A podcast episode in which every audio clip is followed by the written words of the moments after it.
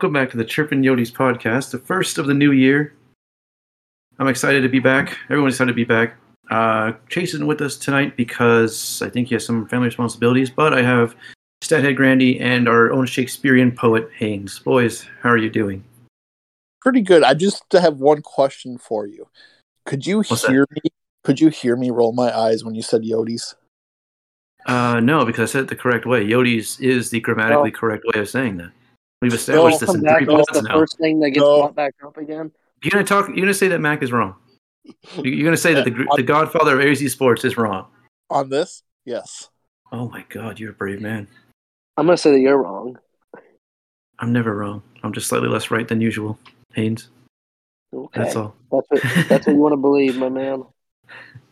I pronounce everything correctly. Everything. Tomato, Yodis. Haynes, how are you doing? And I think, and uh, didn't you have an article you just posted too? Thank Which you, one? Grandy. I am doing good. Yes, I did have an article that just came out about maybe a week half ago or so uh, about Coyotes' future. Kind of begins down in Tucson, and it's a really good read. I would advise anybody to check it out. It really is. Um, I think it's a really crucial article. I really do believe that the future of this organization, despite Dylan Guenther and the prospects we have in Josh Stone, I really do believe that development and the future of this team for the future is in Tucson. So check that out. And I did just release a Coyotes Corner, just kind of a refresher on the uh, one game last week against San Jose. And I do want to just kind of throw out a teaser real quick. We do have a subject later on in the podcast that actually directly ties into um Haynes' article there. So where we talk about the defenseman that came up through Tucson. I know so- that guy. Yeah. Good guy. Named after a condiment. Yeah. Not my favorite condiment. But how was uh, your Yeah. guys' Christmas and New Year's? You guys have a good one? I hope. Spend time with families. Haynes, go first. Yeah, I had a I had a good Christmas, good New Year's. Christmas, I uh got an iPad, which I'm using tonight. Been great for typing articles. Uh, saved me having to load up my uh, MacBook that apparently was made during the Land Before Time. It's that slow. And I also got a um, hand stitched light blue Christian McCaffrey Panthers jersey that my cousin, or my cousin's husband, bought for me as part of a White Elephant gift ex- gift, not exchange, just the White Elephant party. And post seventy five was the budget. Spent one hundred fifty, so I appreciate that a lot. But um, yeah, it was good. Uh, New Year's Eve, my brother got COVID. My older brother got uh, the Omicron variant, so I had to stay with my girlfriend for four days, which I didn't complain about. But it's nice to be back home and all that. But what about you, Grandy? How was your Christmas and New Year's? I'm actually going to go ahead. I'm going to cut ahead. He has a cool story to tell us, so I'm going to go ahead and just weasel in there. Um, I, good. I celebrated Christmas a bit late. Flew home Arizona for a few days. That was nice. I got a uh, Coyotes champion hoodie. That was really nice. Really love that a lot. Um, I also got a Carhartt jacket. That was good. I got to see family. It was, it was really nice. Uh, I didn't get to see a Coyotes game. I wanted to go to that one on the second, but it got postponed. So, but other than that, yeah, pretty good, pretty solid. New Year was good. Just got home a couple days ago. Already back to work. So, uh, Grandy, you want to go ahead and uh, fill us in on the cool story you got for us? Yeah, so my Christmas was pretty good, pretty mellow and understated. I actually had COVID during last year's Christmas, so I wasn't able to be with the family, so we kind of made it up this year. Um but uh my New Year's, however, that's another story entirely. my New Year's, I sat essentially frozen to a bleacher seat in negative seven degree weather. Got as low as negative 13 at one point, I believe. Watching the Winter Classic. And oh, this has been a dream of mine since I since the first Winter Classic years ago. I wanted to go to an outdoors game. I was going to this outdoors game. I live in Minnesota. I was going to this outdoors game the moment it was um announced. So I've waited two years since it was announced to go to this because it got delayed last year. And it was worth every second. I mean, just the experience, the experience of watching of watching hockey outdoors was something else. The Great at- outcome too. the atmosphere. uh, we're just gonna pretend like Haynes doesn't exist right now. But the atmosphere, um, It was Haynes. atmosphere was insane. The what they did with the field too, they made it look like Minnesota with the log cabin warming house, some um, ice fishing holes layered around the uh one of the ice tracks. They had another second course, another second ice sheet where they had somebody, whether it was U of M players or little play or little kid players from a league in the cities, they were constantly playing on that. You had a lumberjack competition going on in one corner. Just yeah, the atmosphere wasn't uh, phenomenal. Well worth it, and makes me that much more excited for when we get to have a Chirpin Yotes, uh, Chirpin Yotes Winter Classic style in Arizona. So um, that will happen. Like I was talking about with somebody else recent now, don't expect it as long as Glendale has anything to do with the Coyotes. The NHL has shown that they have zero interest in rewarding Glendale, even partially. But once we're in Tempe, I'd expect within the first couple seasons we have at least one, if not both, of an all star game and an outdoor game. So looking forward to that. What do you think they would put around our ice? You know, how you said they did like the lumberjack competition. They had the little, you know, ice fishing. What would they put in Arizona uh, Winter Classic besides cactus? I don't know. That's I guess that goes without saying. But what else did they put? You think? Well, like the, Macayos? they could have the little kachinas playing on an ice sheet. Um, they could have like a rock climbing wall, just stuff like that. It's Not easier bad. to do. In, it's easier to do in Minnesota because Minnesota is the state of hockey and is the cold state of the 48. So That's for sure. I couldn't do that. I wouldn't survive that night. Oh, it was. I was bundled up. I mean, I'm sure you guys have seen the pictures of me Mhm. where I'm a big boy already, but I, I probably have on like 45 pounds of clothing in those pictures. Yeah. And you see uh, hot hands kind of layered throughout too, right? oh yeah, hot hands. I That had was a good idea. stick to your clothes. So on my under, so on my first layer, I would just have hot hands. Those actually froze during the No game. No way. So they stopped working because they froze during the game. Good God. Jeez. me I me and my brother it. also had a moment where we went got a slice of pizza and a soda and we went to go walk where they had warmers so we could go eat under the warmers and not up in the frigid seats by the Mhm. time we got from where they were selling the pizza to the warmers our sodas had frozen I guess Just- slushy. straight solid uh, mi- mine was straight solid his was slush Wow.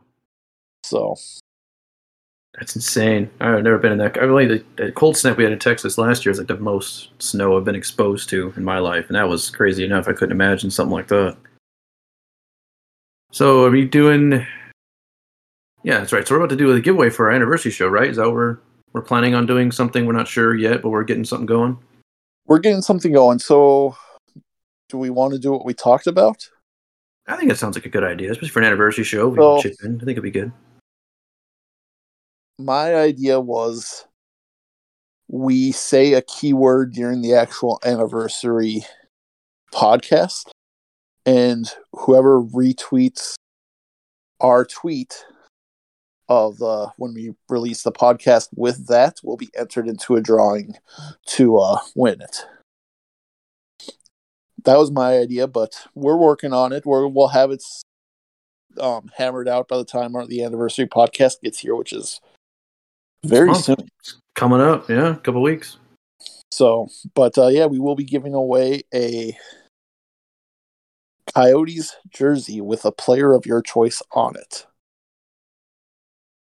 So, Or our names, if you wanted to. No, you never know.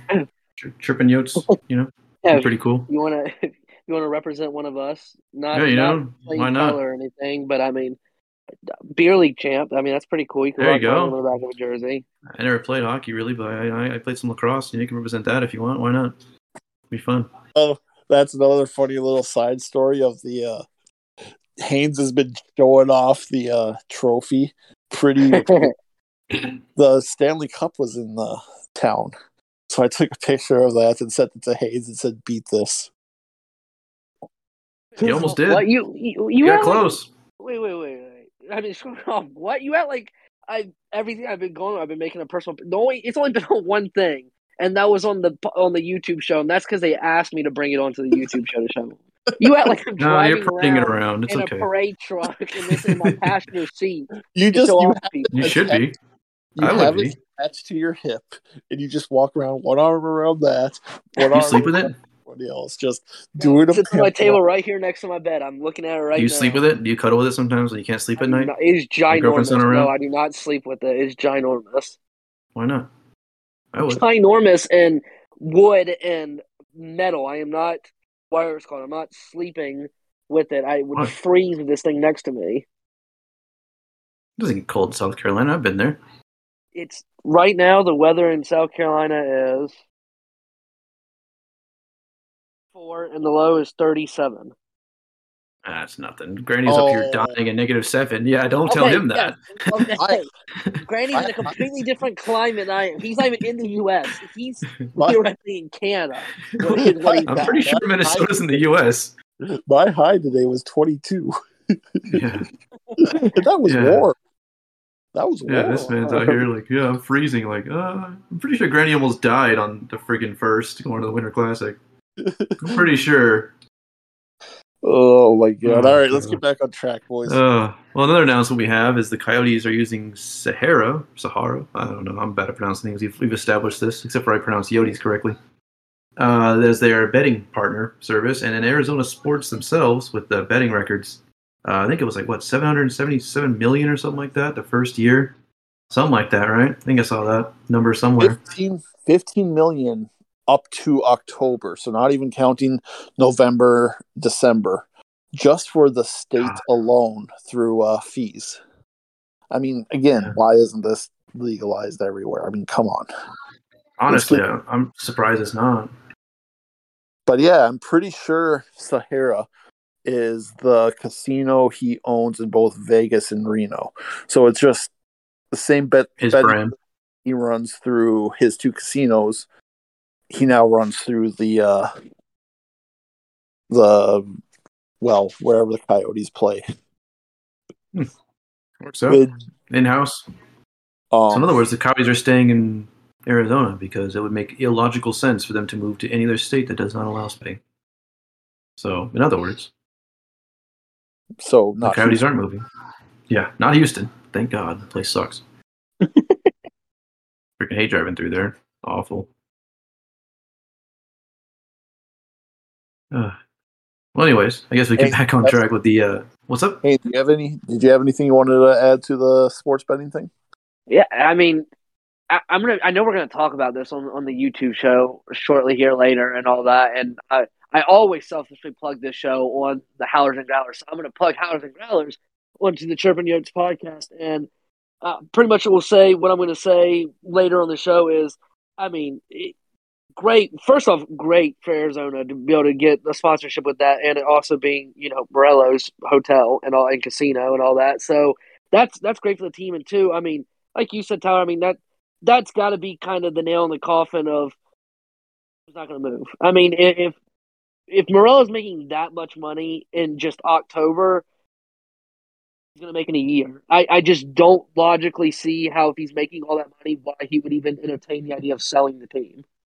Especially to a non sportsbook market. I mean, that really just Exactly. Yeah. make no sense. I mean, it's like I don't know how people are still like, "Yo, you're moving to Houston." Like, but why would they? Why would you? Especially on a sports book. I know we've said it a million times on the podcast, but I just can't get over that thought. Like, if they just took the five minutes to look into this instead of being like, "Yeah, sell them," they would know. It's like, why? Why would you? Even if That's no the team fun. is You awful, he's still going to make that. a lot of money.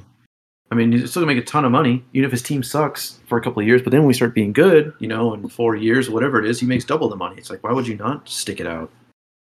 I mean, he already invested in the scouting core, like you talked about, you know, all summer and throughout this the rest of the year, and so it's like obviously he's kind of seeing the long term. So it's like, why would you sell? I just don't get how people still talk about that. Like it's a real thing going to happen. Stupid. Exactly.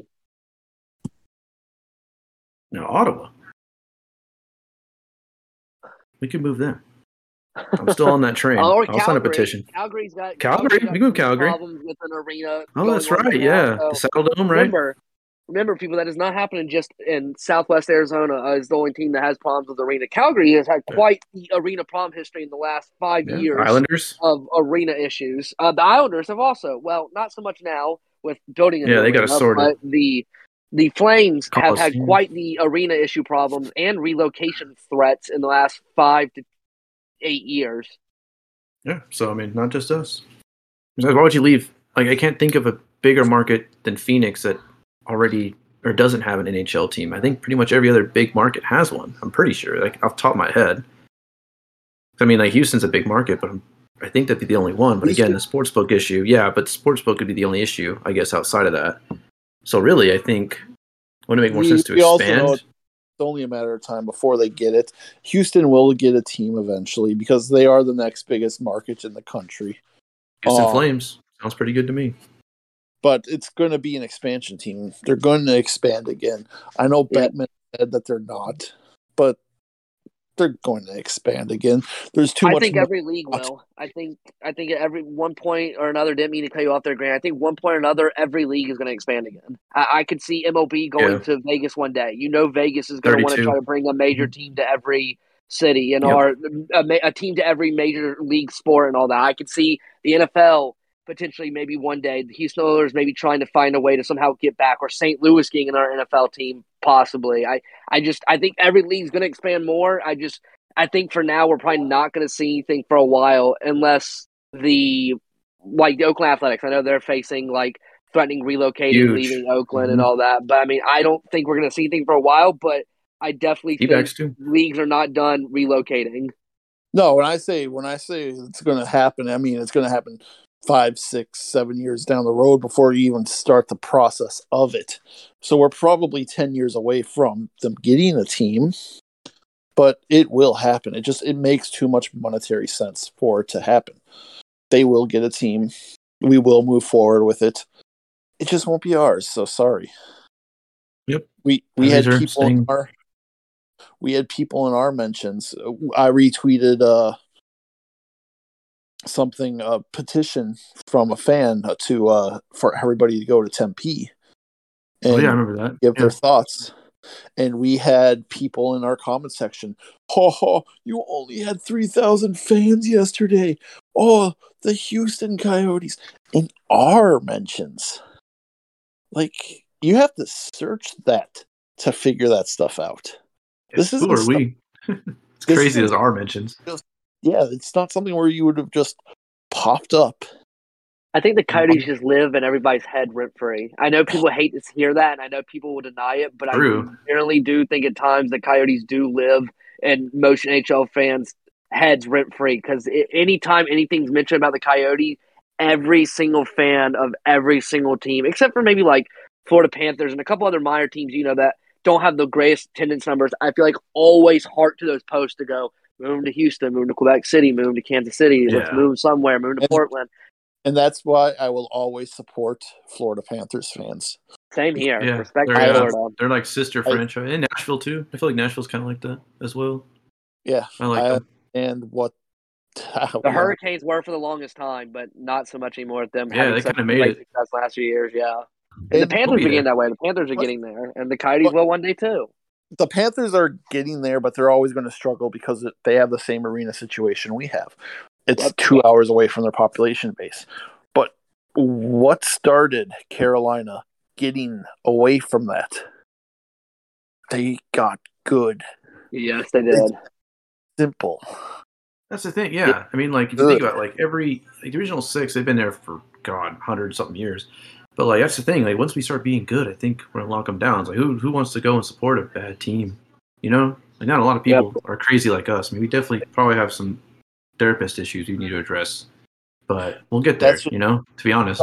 That's one thing I want everybody who sits there and rags on Coyotes fans to understand. Since what?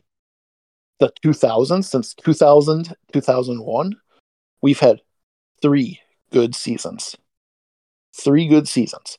We've had myriads of um ownership. Location rumors. We've had Yeah, location rumors, horrible- coaching issues. We've had horrible GMs, or I don't really want to say horrible GMs, because like Don Maloney, I still think Don Maloney wasn't the worst GM. He just had one Scrapped though, drafted really well. I mean, you got to remember he was the guy who brought in like Christian Dvorak, and he brought in the guys like Max Domi, and you know he he brought in some of those guys was- who at the time we thought were you know big parts of the team and were really smart picks. and that was with one hand tied behind his back because he didn't have a scouting staff. Essentially, we had one Exactly. over the entirety of Europe, but uh, we were owned by the freaking NHL Yeah, for Yeah. what five years? Yeah. Since uh, because so what's his name? Because it was twenty. No, it was uh 2010 2009. 2015. 2009. Uh, what's his name? Filed for Jerry Moyes, whatever. Oh, he yeah, filed Jeremy for bankruptcy. Moyes. So it was, and then it was like tw 2014. 2014 is when uh, Alex Barroway or whatever his name was bought the team. I'm pretty sure, if I remember right. Yep. Nope, Or you're something right. like that. They were called because they he had bought the team and they originally agreed to where it's called. They agreed to a 15 year lease to keep the team in Glendale, and then the following year they voted to cancel the lease on the Coyotes, and that's what started the whole year to year to year. Just staying at Glendale for a year, renews in December. They'd stay there for another year, renew in December, and it just kept going that way until Mhm. what's going on right now. You had Moyes, you had Ice Edge, you had Andrew Barroway, you had the start of the Meruelo era tainted by Yeah, the, the athletic article. Yeah, that was a bad one. mean, that was bad. It's just we've been through the ringer and then some. Yeah, we've definitely paid our dues. That's for sure. I think it's time. Uh, I mean, like, what, what other fan bases stick around? I mean, honestly, like, what other? I mean, how do you not say Coyotes fans nothing but loyal? Really? I mean, going through all that, I can't imagine. Remember the Blackhawks? They had they had you know attendance issues before they got Jonathan Penguins Toews and all that. The Penguins too. Attendance issues. Before the Coyotes, they were the trendy move this team. Yeah. See, so I mean, it just well, we've stuck around for 25 years, doing pretty good. Well, 26 years And now. there's there's going to be another team after us that becomes the trendy move this team. Seattle. It's eh, no, Seattle's going to be just fine. Buffalo Sabres, just kidding. Uh, It should be moved. Yeah, I think it'd be a, a great mercy killing at this point. Uh, Remember, But- we, we we may not be great, and uh, this is no hate towards the Buffalo Sabres, and I have respect for Buffalo, No. but at the end of the day, it, we could be Buffalo at the same time. I'm not saying Buffalo's worse than us, but Buffalo's la- longest active playoff drought. They consistently every year have are always picked in the bottom of the standings. The Coyotes, granted, are never usually picked to win the division, but in the last five years, the Coyotes have had some better outings season wise than the Warriors called than the Buffalo Sabres have. I mean, the, I'm not saying the Sabres are going to move, but the Sabres at the same time have had quite a bit of trouble as we have. I know I was going. I just brought that up just to say that someone was going to, and then a certain someone on the podcast has to start taking shots at Seattle of all places. Yeah, I, Seattle. I wasn't going to be the one to say that. I don't care. They might. I, I like Seattle, man. They, they, I do mean, too. No, I do too. get a I do too. draft, I think they're nobody cool. They're cool. I like their jerseys. I like their aesthetic. They're cool. And they, that's all that, that Seattle fan saved that one dude. That's pretty cool. But I don't know. Seattle, Seattle always has passionate fan bases. I mean, look at the Mariners. Mariners. Yeah, I think the Mariners are the worst team. In, sp- well, no, maybe the Lions. Tiger. Ooh, I don't know. Um, but no, it's just again, it's just lay off us. Don't come after us. Or do. Because in five years when we're good, in five years when we're good, bro, I'm keeping the receipts, bro. I'm telling you, I'll be the biggest piece of shit you guys ever seen. I'm, I'm getting blocked a lot when we're good in five years, guys. Just so you know, this podcast's getting shut down. They're gonna shut us down, bro. They're gonna evict me. You're gonna turn the host privileges over to somebody else because I'm gonna be the I biggest might have piece to of block junk. you in five years. I might have to I believe you it. No, so that's people fine. don't- Wires That's call fine. associate myself with you. I'll write you letters. It's okay. By then, Haynes will have moved on to bigger and better things, anyways. Okay. We are the we actually we are the biggest and best actually. This oh. podcast Oh. going to the moon, boys. Anyways, we should probably move on to our next subject. I think we've spent That plenty was a on good topic. one. Though. I like that topic. That was that was fun. But you guys wanted to talk about the you said Moser and Dysin, Dy- Dysin, Dysin I. I got it right. Look at that. I got that right. There it is. Well, Grandy, Stathead Grandy, start us off. Actually, because I, I I will start it off because this was my idea. I forgot about that. My bad. Um, Good. so I just wanted to talk about our young defensemen and the impact that they've had this season already. I don't think many people know this, but who's our defenseman that leads the team in minutes since Chychrun's hurt? Do you know, Tyler? Is it uh Moser? Nope. Mayo? It is Dysin Mayo. Mayo. Um, that's an incredible stat to think about, and And a cool shows- name.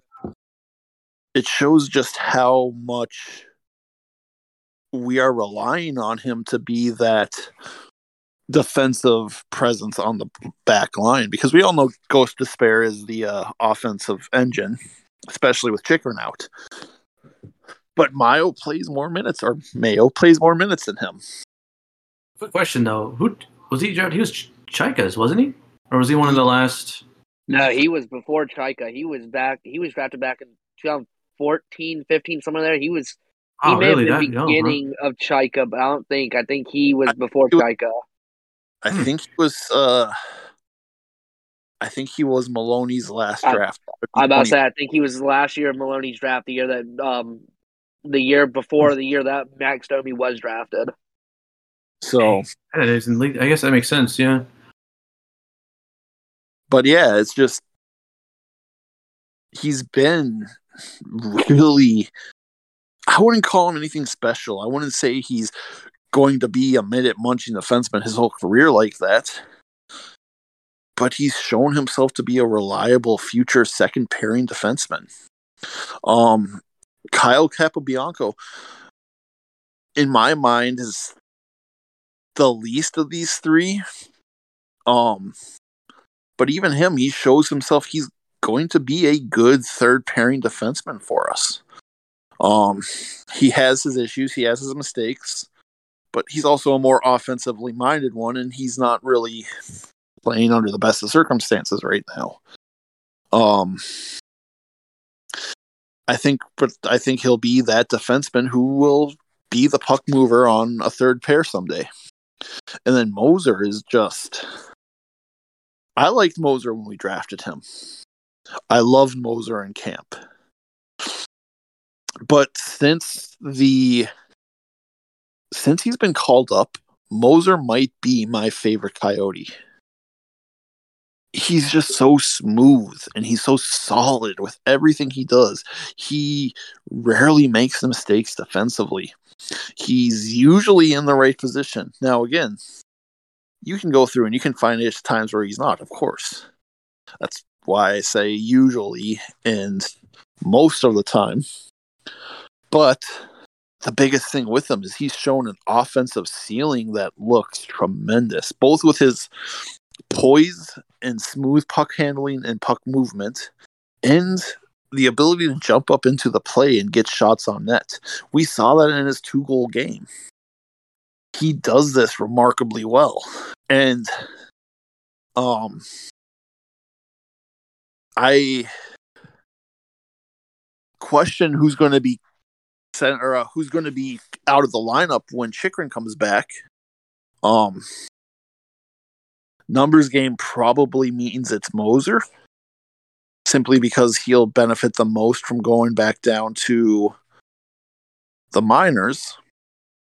But these three defensemen in particular have really held their own. Have having come up through the Tucson system. Um, and it gives you, especially the Moser pick, gives you a really bright look at the future because this was the first pick GMBA has made that already made the team. And he's already made the team at 21, looking like he belongs. So, uh, Tucson yeah, being so close has definitely helped out a lot. I'd say, right? I mean, that definitely Oh. has changed the game. I would go to Haynes on that, seeing as how he just wrote an article on it. So, uh, Haynes, Perfect do you have segment. more to say about the the path from Tucson to Arizona, and Yeah. those three defensemen in particular. Yeah, um, you know, I mean, first off, for people to to understand, you know, the original Coyotes affiliate was Springfield Falcons. Before that was the Portland Pirates.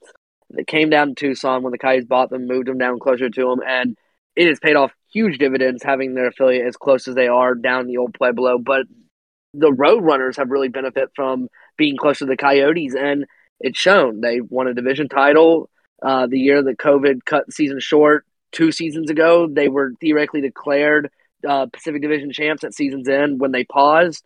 Last year, they did not play a hold a playoff, but they did compete in their Pacific Division tournament to determine the Pacific Di- Division winner. They did not win it, but they were in there. But um, yeah, I mean, Tucson has done a insanely great job of really just developing the next youth and future of the Coyotes. I mean, look at the guys who've been there so far.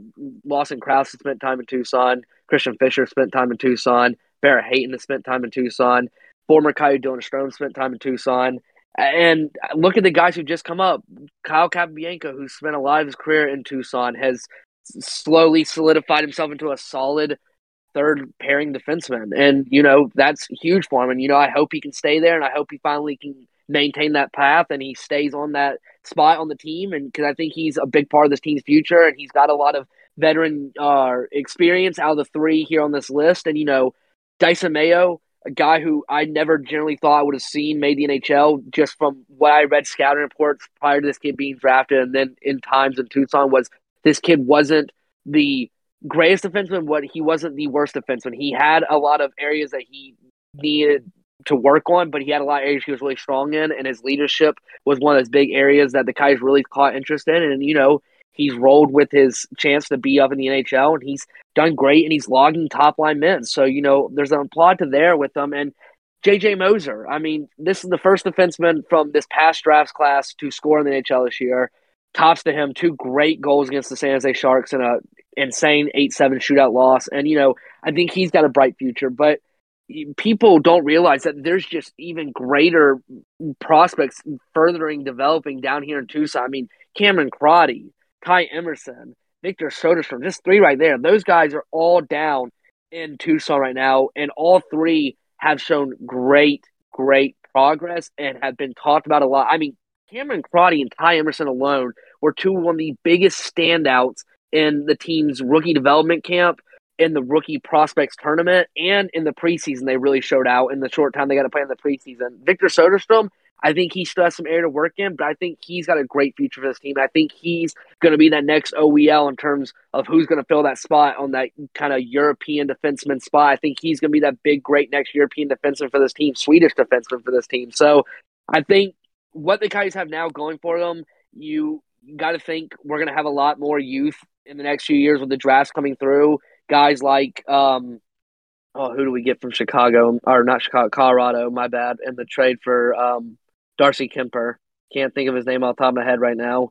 Who am I thinking Connor of, guys? Timmins? Yeah, it's Conor Timmins. He might see some time once next season, maybe just to begin of the year, might see a little bit of time developing a little conditioning sitting down the AHL with Tucson. He's another great guy this future that's coming up. And, you know, just it, keep an eye out what's going on in Tucson. I think this team's got a lot of great youth coming through this area, and you've seen it from the three that are there now with Moser, Mayo, and, and Capobianco. So, I mean, just just keep an eye out because Soderstrom, Emerson, and, and Cameron Crotty are are leading the next wave of generation of you know defensive talent in Arizona, and they're and it's starting right down there in Tucson. Your Glad you brought- pronunciations are fantastic, by the way, Haynes. Like, I I don't know if you have a guide sitting next to you or something, but man, you really are good at pronouncing these names. It, it's called a, played a lot of NHL. oh, that's a good point. I yeah. mean, that's seriously what it is. That's why I could pronounce half of these names. Um, Pat, Pat's asked me the same question before, and he was like, "How do you get him so perfect?" I'm like, "I like they couldn't pronounce Alex Nedeljkovic from the Red Wings, and they're saying all these other names, and I'm just like, played a lot of NHL, just learned how to self pronounce names myself." one thing I want to point out too is we're talking about the Tucson Run Roadrunners defense, and these young guys that are coming up. Is we didn't even mention Vladislav Kolyachonok. Oh yeah. Vladis- yes, Has a pretty decent offensive ceiling himself. There's a lot of now. Prob- probability states not all these players are going to hit. Some are going to bust out. Some may never see the NHL, and some may see the NHL for different teams for various reasons. But that's four, and I know there's another guy I'm spacing off that's down there right now. That's part of our long term future too. That's four defensemen that haven't made the team yet, that are all putting in great work in Tucson. I mean, we probably need another top pairing guy because aside from Chychrun, I don't know if we have that guy on the team. But for depth defenseman, second pairing defenseman, I think we're set for a while. Um, it's going to be it's going to be interesting to see what comes of them, though, and it's going to be interesting to see if uh, Soderstrom can start start taking some steps forward because he's the guy. He's really the only guy of that bunch that has the potential to be that top pairing guy. Mm-hmm. So, but yeah, it's just it's amazing how much it's paid dividends, especially on the back end for us.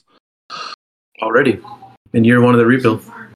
Speaking of dividends, though, we have those. I think it was you, Grandy, that sent that to our group chat. The Crouse trade rumors, right? I think it was you. I'm pretty sure. Yeah.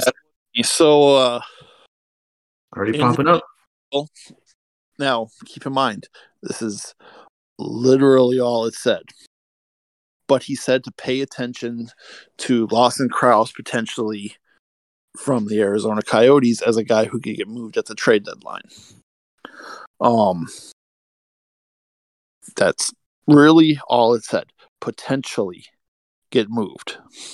There's no guarantee there. It was just something that was pointed out. And then there was another thing where Craig Morgan actually brought it up on the PHNX after game show last night, talking about how or asking what they would think. So I think there might be some legitimacy to that. Um, just uh, curious what your guys' thoughts are because I know my personal feeling is I don't know if Lawson Crouse is a top six forward. I think he'll be best as a bottom six guy who can add some scoring punch. And I think if somebody pops up and offers you a decent enough trade, I think you're foolish to try to keep that type of player around when, for the most part, they're pretty replaceable especially Crouse, he does have some holes in his game. He does still lose way too many puck battles for a guy his size. Um, I would really like to see a guy his size and strength should very rarely be winning losing battles yet if you look at the people who track it he's down there with guys who are five foot nine five foot ten um, as far as losing battles. He shouldn't be anywhere near that. Uh, but he is at the same time a damn good player. We're seeing his offensive ceiling come together, and he's a player I personally love. It would be a I would be bummed to see him traded, but at the same time, like I said, I think it would be foolish not to at least put him out there and see what we could potentially get for him because the return from a contender who sees him as a piece to push them over could be a lot could mean a lot more to the future of this team than what Crouse is in actuality. Uh, what are your boys' thoughts? Uh, you said it pretty well. I mean, I, I really, uh, when it comes to, again, I've said this several, several times. I've drinking the GMBA Kool Aid. If he uh, can get something real good for him, like you said, uh, the is where I'm kind of at right now. I mean, let's face it, we're not making playoffs this year. We're not going anywhere deep anytime soon. So whatever future pieces he can get a hold of with his very, very good luck and skills that he's brought to us so far, I'm in for it. I like Crouse a lot, but I mean, I'll take some good draft picks or even a prospect if that pops up. Whatever he can get, I'll take it. That's my honest thoughts on that.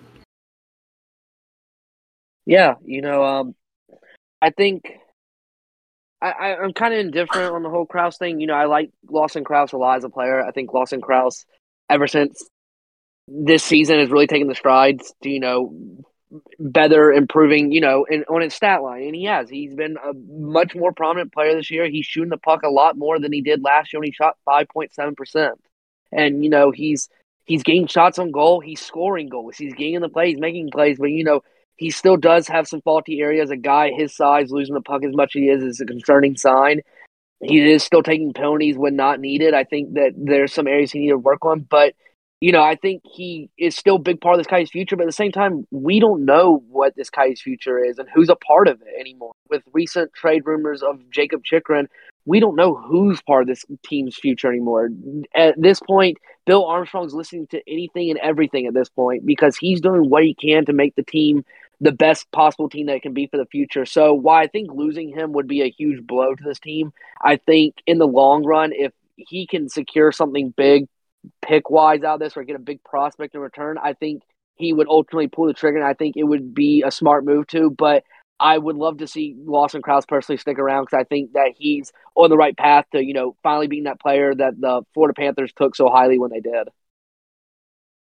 And one thing I think needs that needs to be mentioned when we talk about this, um, we talked about this pro- before the podcast started.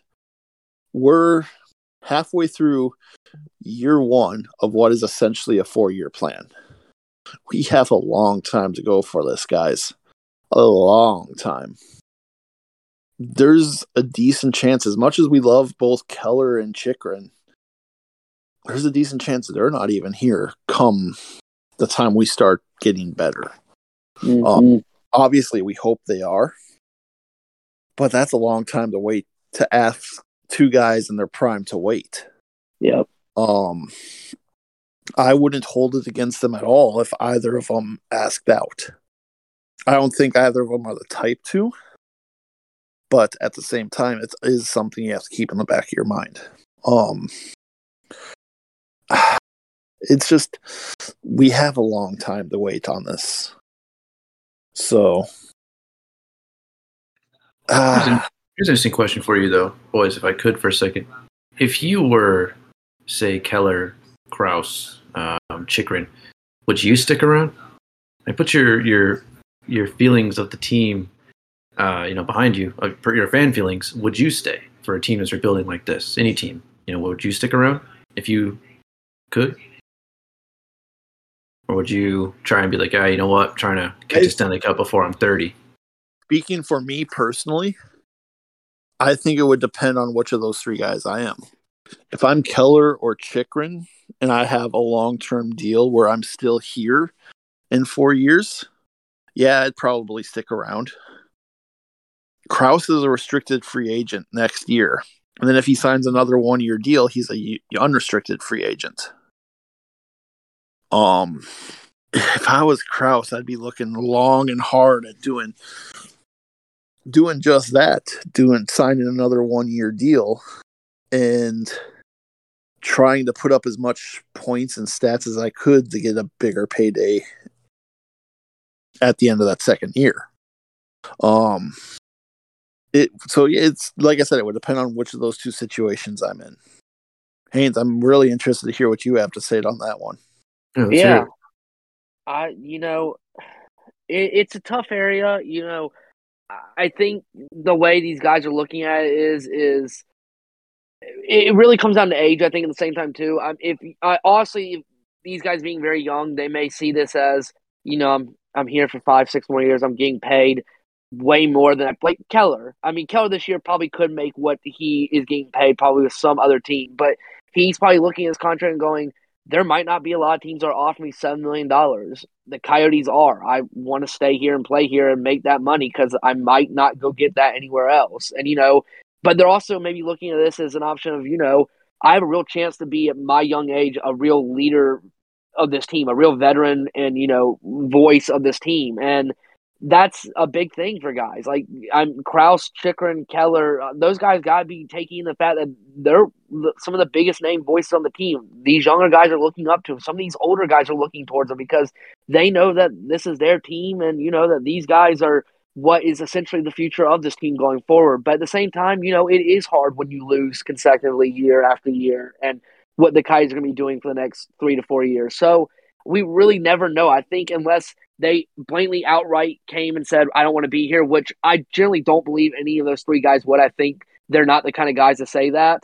I I just I don't know. It's it's it's a hard area to try to get into one of those guys' head and think about what they're thinking. Me personally, I would think it would really come down to you know contract, where I am my contract, money value, what could I make elsewhere if I did want to leave, and just do I like the area I am in? I mean, that's another big thing too. These guys like playing in Arizona. I mean, from and they wish and where they see themselves going forward. I mean, like if you were them, though, would you stick around? What I mean, I- would you personally? Like if the Coyotes or some bad team, whatever, drafted you, and you're kind of like, okay, you know, or rebuilding now, would you stick around, or would you kind of dipped out? Yeah, you know, like I was saying, I think it for me it would really come down to where I am in terms of my career. How, how old am I? How young am I?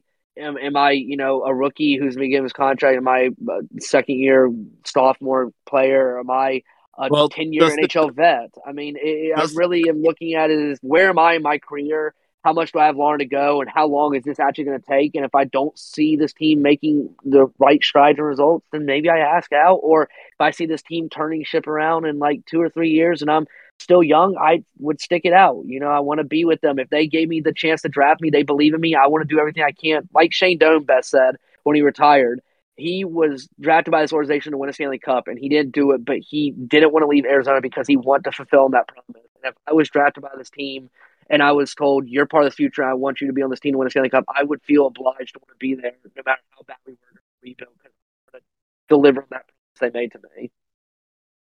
I'm- got a similar sentiment, too, where I would, you want to win the team you're drafted by. You know, you definitely, you know, you want to do that honor. Like, yeah, they drafted me, they gave me a chance. You know, but at the same time, rebuild would be hard.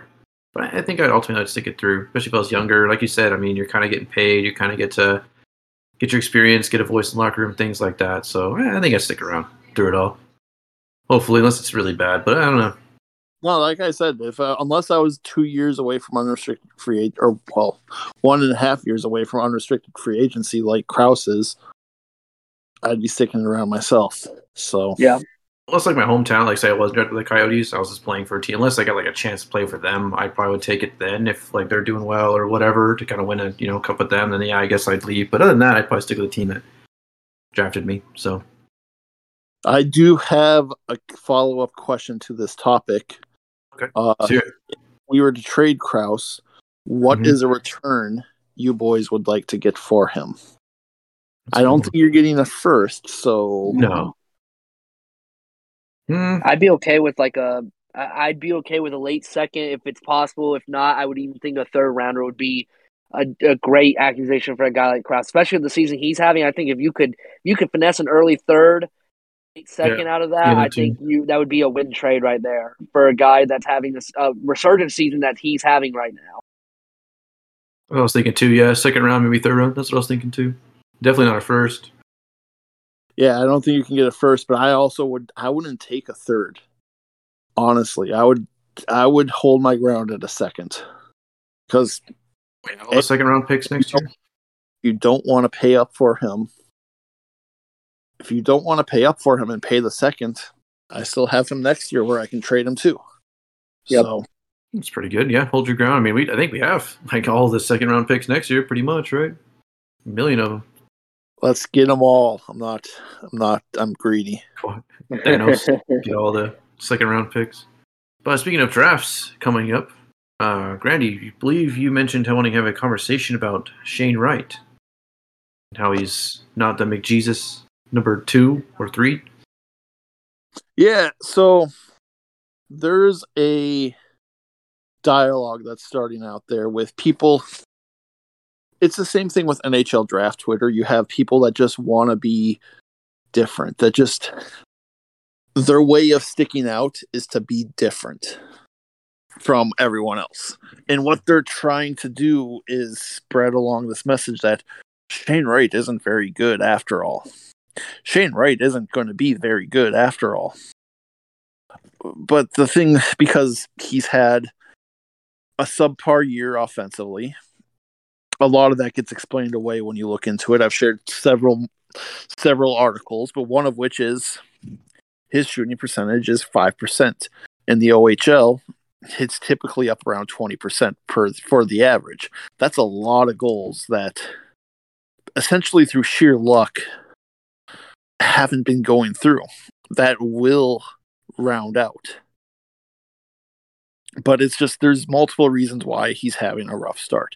And then because he got outshined offensively in the two World Junior games they played, there's questions of, well, is, should he even be first overall in this draft?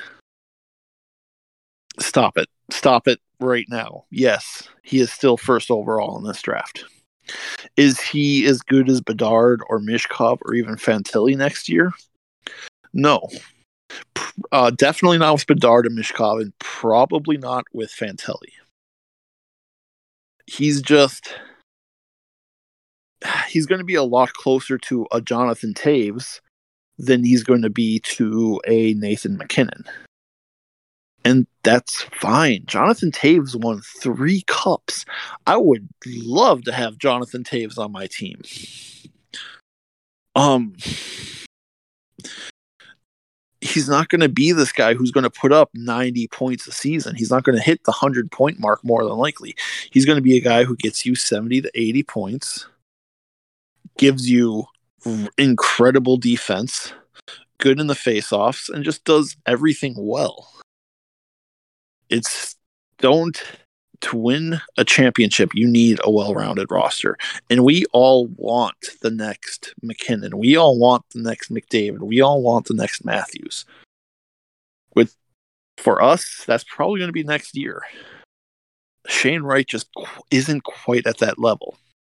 It doesn't mean he's not a franchise player. Jonathan Toews is a franchise player.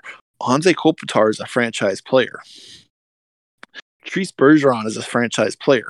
And those are the three names that go, get most commonly thrown out with him. And right there, with those three names, you have six Stanley Cups won between them all. There's nothing wrong with Shane Wright. He's going to be a great player. He's just temper your expectations if you're expecting Connor McDavid 2.0. Um, what do you guys have to say? So you nailed that. To be honest, I really don't have anything. Yeah, you, you killed that subject.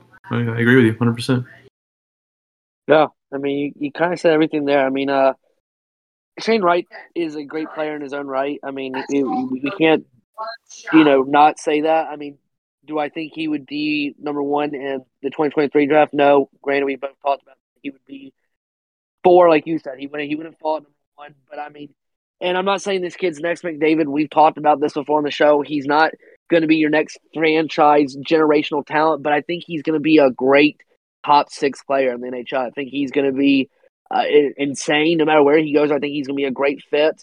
Whoever team he goes to, I think he's going to help a lot of teams out. Whoever he goes to at number one, but I don't know if I'd pump the brakes is going all the way up to saying that he's going to, or pumping the gas and saying that he's going to go all the way up to, up to McDavid status. So I think he's a great guy. I think he's got a lot, and I think you know his slow start's not anything to be too worried about, and all that. But I, I don't know if I would go and say that he's going to be a franchise changing player. I think your real draft starts in 2023, but I think if you get right this year, you are a very happy person if you do because he is got a lot that he will bring to a team.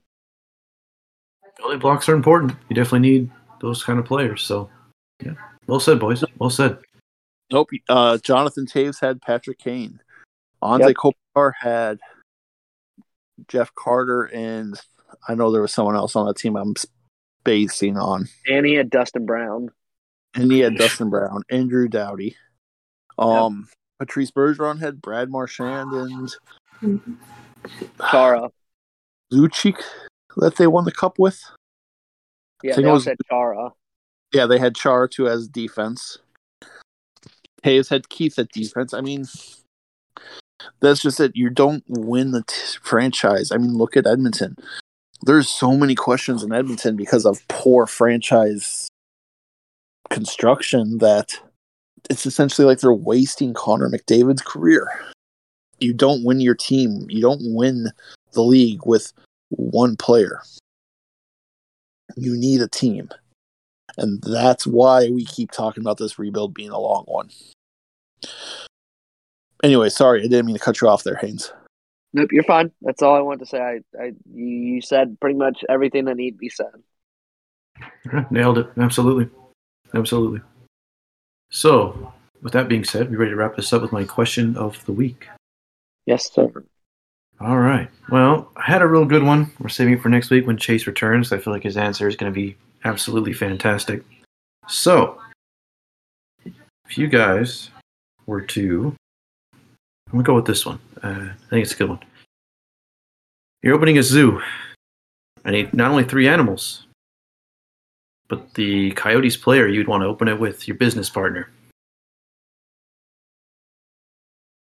A little different, but changing something, changing something new this new year. Three animals and a business partner. Animals a business partner. It can be any Coyote staff members. I guess you could do Meruelo if you really wanted to. Kind of a lame You know choice, but hey, you know, safe choice. I mean, it's definitely gonna- got the money. I'm going to take the Coyotes player that has a business partner already. I'm going to take Carter Hutton. Oh yeah, he has a winery or something, right? Something like that. Yep. Then I'm going to go a lion, a tiger. And a bear. You know what? I'm just going to say it. Oh, I'm going to go lion, tigers, and bears. And we're going to call it good. I mean, yeah, work for uh, Dorothy, right? Yep. What about you, Haynes? I can go ahead if you want. No, I yeah, I got it. Um, I would go Shane Doan as my partner because Shane opening the zoo with me because I think Shane Doan is great with animals. We've seen that he has his own ranch and all that. I would, I would go Shane Doan, and my animals would be I would go with coyotes, not just because of Arizona, but I think coyotes are a great pet animal type, you know, and all well, not so much pat. That's more of a wolf as a pat, but coyotes. I would go with coyote. I would say also go with a another big cat. I wouldn't go with a lion or a tiger. I would go with I go with a cougar, like a panther or a cougar. I would say I'd go there, and then the last name I'd go with is I would go with I go with a rhino. A rhino, huh? Okay, Yeah, those are pretty cool looking. Not bad. Not I was thinking go with uh, my third one. I just had to complete the joke. Okay, what's your third one? Your real third one? Hippo. Yeah, oh, are that's cool. a good one. Very deadly. I don't know if you guys knew that. Oh, They're actually extremely hippos Yes, deadly. they are. They kill more people in Africa than any other animal. Crazy. Oh yeah, they're the most deadly animal in the world. They're Yep. very territorial. Yes, they are. we are. sell them in we sell them on a board game. It's insane. And they eat gumballs. Well, They are eat supposed to be these- gumballs. They eat little gumballs. They're yet they kill more people in Africa than any other animal. It's ridiculous. What My about you, there, choices. Oh, I think I'm gonna go with Paul Bissonnette as my business partner. I think uh, just his the way he does conducts business, the way he is, I think he'd be a good business partner to have. Hopefully, we don't take too many risks on things that get the zoo folded, but I'm gonna take that risk. Uh, and then animals, I like aquariums a whole lot. I think they're pretty cool, so I'm definitely gonna get a killer whale. I've seen the documentary, and I'm sorry, but I'll treat them better for sure. They're just really cool apex predators. I also like uh, wolves a lot, so I'll definitely get some wolves. I think they're pretty cool. And then, top it all off, I think giraffes are really neat. Kind of cool, serene animals. You got your cool, you know, killer whale pen there. You can see them do tricks and look at you and all that cool stuff. And then you have your wolves, which are just awesome. And then you have your giraffes. Top it all off to kind of chill out, you know, as Paul Bissonnette says some cool stuff in the giraffe pen. I think it'd be great. Paul Bissonnette running a giraffe. Excellent TV. Yeah, that's my choice. Nice. Not bad. Well, boys, with that being said, are you ready to wrap it up? Yes. Yes, All sir. right. All right, bit of a short one this time. We had a lot of uh, postponements and things like that, but hopefully next week's episode will be a bit more full and uh, a bit more content for you guys. So, from all of us here, boys, say goodbye. Yeah. Thank you all for listening. Thank you all for uh, tuning in again and listening to us talk hockey.